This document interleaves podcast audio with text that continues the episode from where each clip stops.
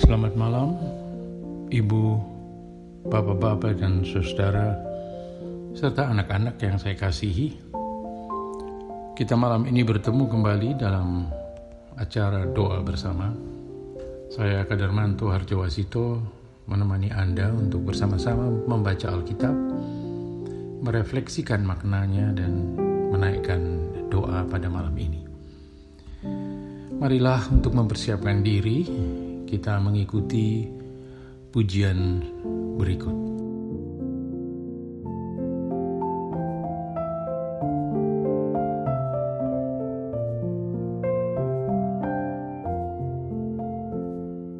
Di dalam cinta dan kasih, di dalam cinta hadirlah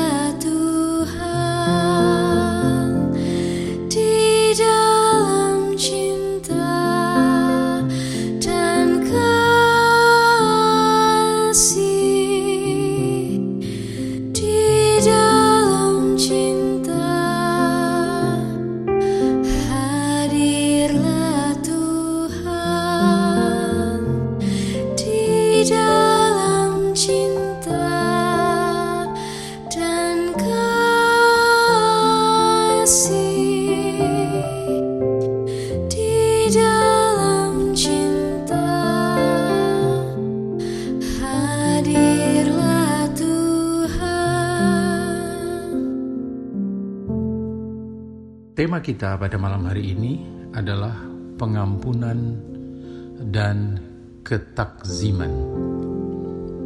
Bacaan kita Mazmur 130. Akan saya baca seluruhnya. Namun fokus kita adalah ayat yang keempat. Mazmur 130, nyanyian ziarah. Dari jurang yang dalam aku berseru kepadamu ya Tuhan. Tuhan, dengarkanlah suaraku. Biarlah telingamu menaruh perhatian kepada suara permohonanku. Jika engkau ya Tuhan mengingat-ingat kesalahan-kesalahan, Tuhan, siapakah yang dapat tahan? Tetapi padamu ada pengampunan, supaya engkau ditakuti orang. Aku menanti-nantikan Tuhan, jiwaku menanti-nanti, dan aku mengharapkan firman-Nya. Jiwaku mengharapkan Tuhan lebih daripada pengawal mengharapkan pagi, lebih daripada pengawal mengharapkan pagi. Berharaplah kepada Tuhan, hai Israel, sebab pada Tuhan ada kasih setia, dan Ia banyak kali mengadakan pembebasan. Dialah yang akan membebaskan Israel dari segala kesalahannya. Fokus kita pada ayat yang keempat, saya baca sekali lagi. Tetapi padamu ada pengampunan, supaya engkau ditakuti orang.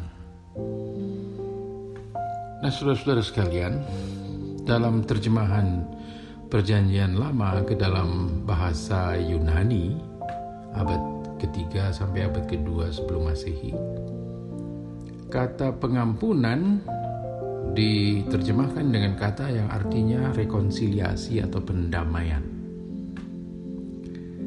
Kemudian hari pada abad keempat Masehi, ketika Alkitab diterjemahkan ke dalam bahasa Latin, maka kata yang sama diterjemahkan dengan kata dalam bahasa Latin yang bermakna pendamaian atau rekonsiliasi juga, sama artinya.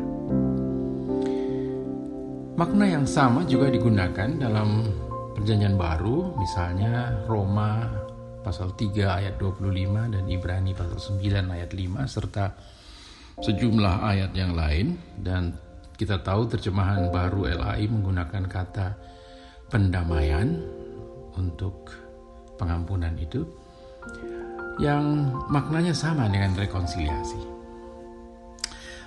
Nah, dari studi mengenai riwayat penerjemahan dan asal-usul kata itu, maka kita bisa menangkap bahwa pengertian yang hendak dikomunikasikan atau yang hendak disampaikan oleh bagian pertama dari ayat yang keempat itu, yang bunyinya sekali lagi saya baca, tetapi padamu ada pengampunan. Pemahaman yang hendak disampaikan adalah bahwa di hadapan Allah, dasar pengharapan kita bukan pada kecakapan kita untuk membenarkan diri, juga bukan karena kita mampu membuktikan diri kita tanpa dosa, serta bukan pula karena kecanggihan argumen pembelaan diri kita di hadapan Allah. Tetapi pengharapan kita kepada Allah semata-mata didasarkan pada pengakuan yang utuh serta jujur dan sepenuhnya percaya dan berharap. Orang Jawa mengatakan pasrah bongkoan begitu. Sepenuhnya percaya dan berharap bahwa Allah lah yang dapat mengampuni kita.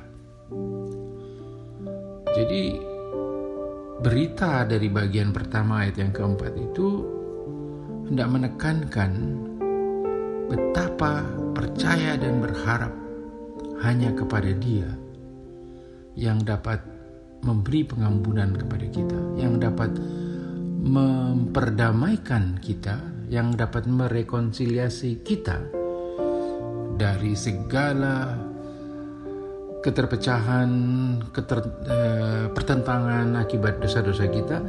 Hanya Dia. Tetapi padamu ada pengampunan.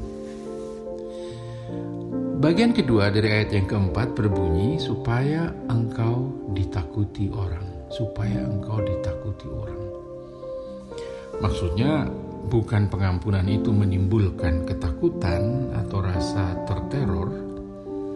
Tetapi kata ditakuti itu perlu kita lihat dengan sebaik-baiknya. Berasal dari pemahaman bahwa pengampunan Allah terhadap orang yang mengakui dosa-dosanya dengan sepenuhnya, dengan percaya yang seutuhnya, pasrah bongkoan itu, maka orang yang menerima pengampunan itu menjadi, kalau bahasa terjemahan di sini, takut akan Allah. Padahal maksudnya adalah orang itu menjadi takzim. Takzim, sebuah kata dalam bahasa Indonesia yang jarang kita dengar, bukan? Atau dalam bahasa Jawa kita sering mendengar kata ering, E-R-I-N-G, ering. Memang itu juga kata yang jarang kita pergunakan, yang artinya mengandung sejumlah pengertian.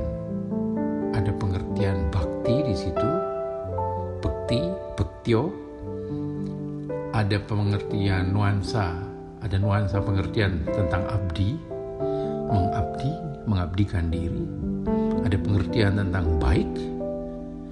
Ada pengertian tentang dedikasi. Kalau saya ering, saya takzim terhadap seorang tokoh, maka saya berdedikasi juga kepadanya. Hormat, setia atau kesetiaan, serta taat atau ketaatan. Dengan perkataan lain, orang yang sudah menerima dan merasakan pengampunan Allah itu akan memiliki sikap-sikap tersebut. Sikap takzim atau ering yang saya pilih sebagai pengganti atau pemakna dari kata takut, ditakuti itu. Yang isinya tadi bekti, bakti, bektio, abdi, baik, dedikasi, hormat, kesetiaan, dan ketaatan kepada Allah. Si pendosa itu sedemikian diampuninya sehingga dia memiliki sikap di atas itu semua. Menjadi seorang yang sungguh-sungguh menjadikan setiap segi kehidupannya sebagai ibadah kepada Allah. Jadi takut bukan dalam arti ketakutan atau rasa terteror, sama sekali bukan. Nah, saudara sekalian, masalah yang kita hadapi adalah dalam masa pagebluk COVID-19 ini, banyak orang yang beranggapan bahwa Allah mengizinkan pandemi ini terjadi. Dan bencana ini terjadi karena dosa manusia. Pandemi terjadi sebab dosa sudah merasuk ke tata ciptaan, merusak harmoni yang Allah ciptakan.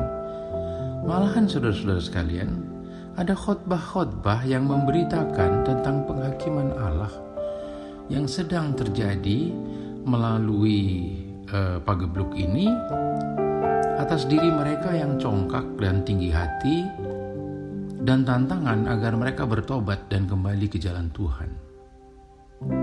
Anehnya, khotbah-khotbah itu disukai karena orang merasakan kehampaan hidupnya dan percaya bahwa hidup mereka tidak berdaya.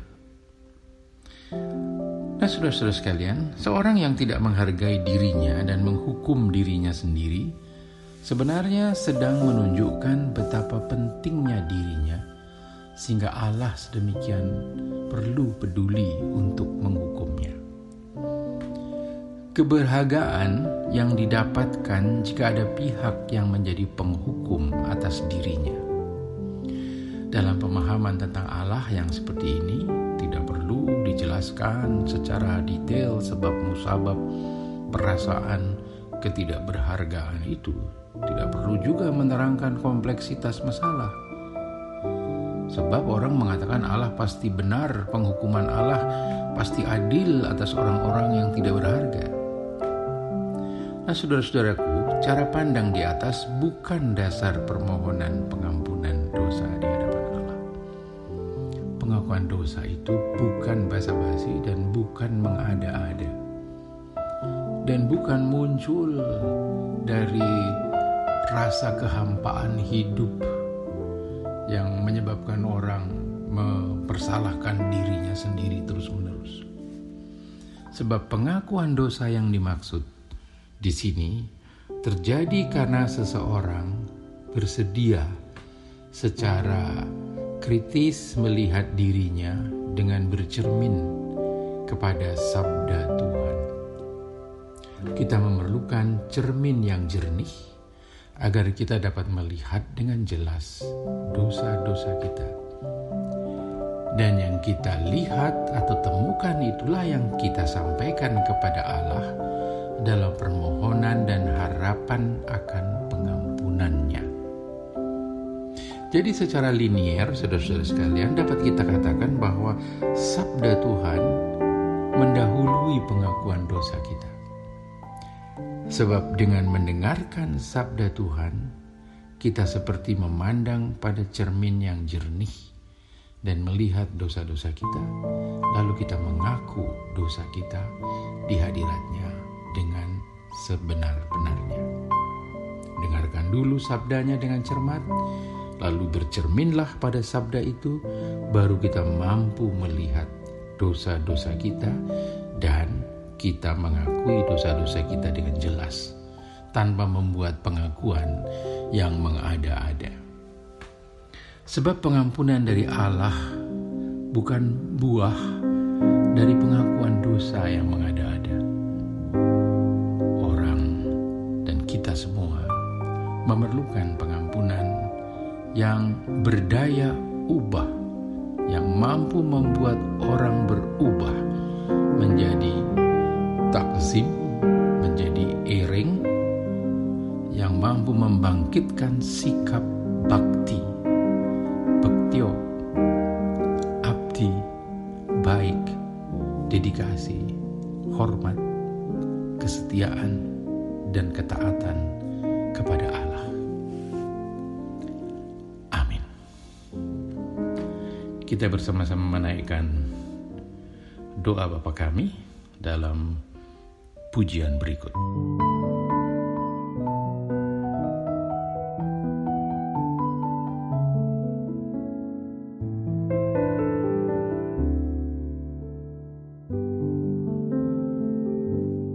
Bapa kami yang di surga, dikuduskan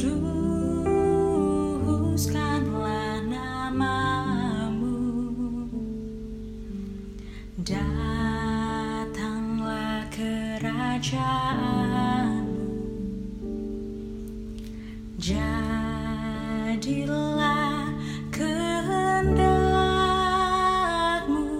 di bumi seperti di surga, seperti di surga jadilah.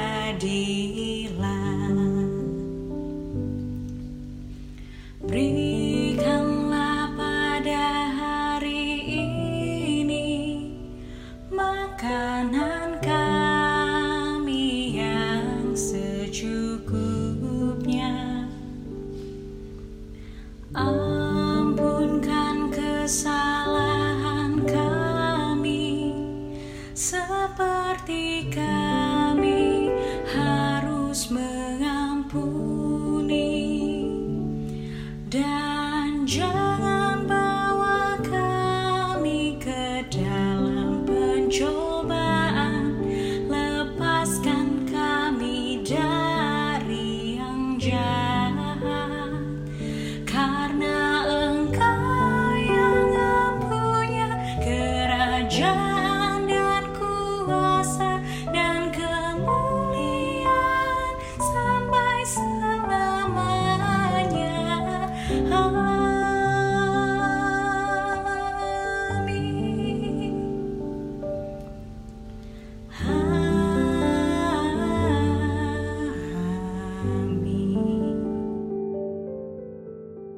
Ya Allah yang hidup, hanya kepadamulah kami berharap, karena Engkaulah tumpuan pengharapan kami satu-satunya.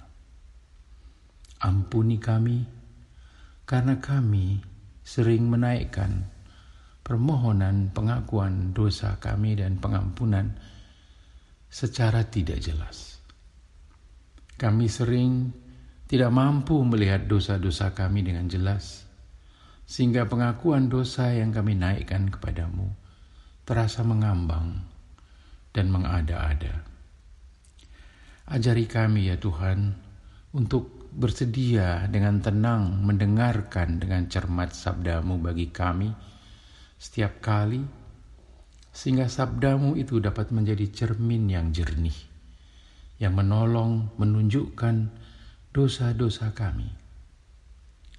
Dan kami pun dapat menyatakannya dalam pengakuan dosa serta permohonan pengampunan kepadamu.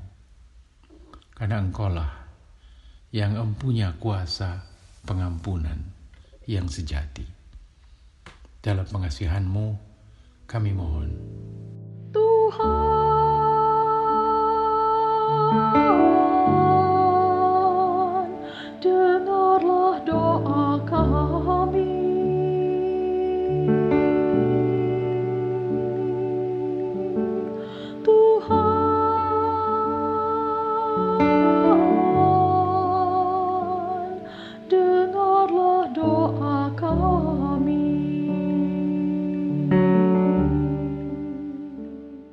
Ya Allah Sang Pengampun, ajarilah kami juga untuk saling mengampuni.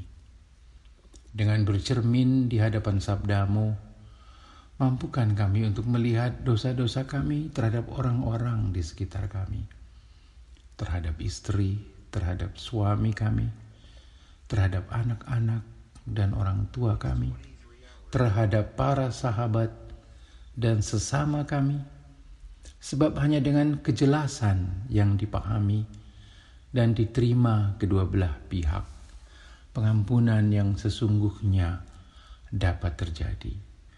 Rekonsiliasi atau pendamaian dapat dialami dengan sesungguhnya. Berilah kami keberanian yang dilahirkan oleh sikap takzim dan ering kepadamu dalam setiap segi kehidupan kami. Kami mengetahui bahwa hal ini bagi manusia tidak selalu mudah dilakukan. Akan tetapi berkat daya pengampunan-Mu, kami diberdayakan untuk mampu saling mengampuni. Dalam pengasihan-Mu, kami mohon. Tuhan,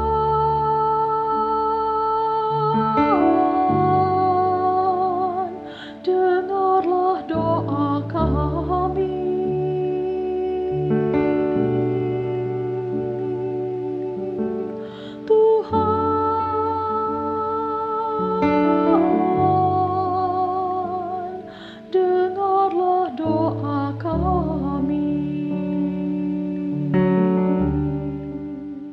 Ya Allah yang telah memilih kami sebagai murid-murid-Mu, serta mengutus kami menjadi utusan-utusan-Mu.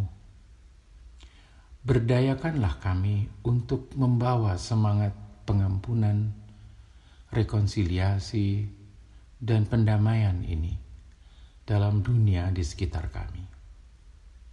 Ke tengah masyarakat di mana kami Engkau tempatkan, di tempat kerja, di tempat kesibukan kami yang beragam, di tengah pergulatan hidup sehari-hari, di tengah anak buah kami, atau di hadapan atasan kami, dalam setiap dimensi keterlibatan kami bersama orang-orang lain.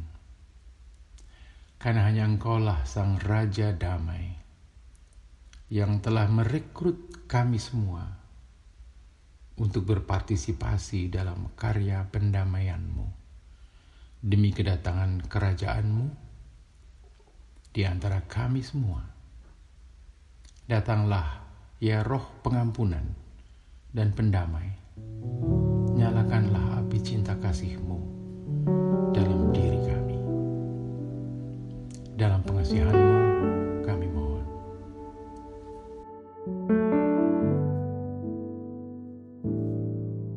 Tuhan, dengarlah doa kami.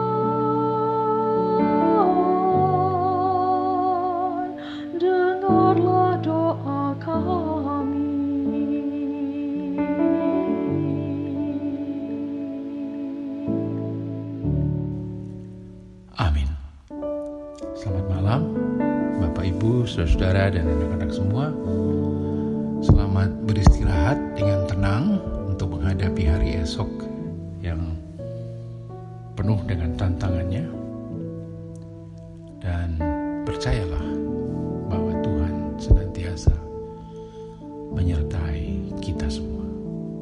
Sekian.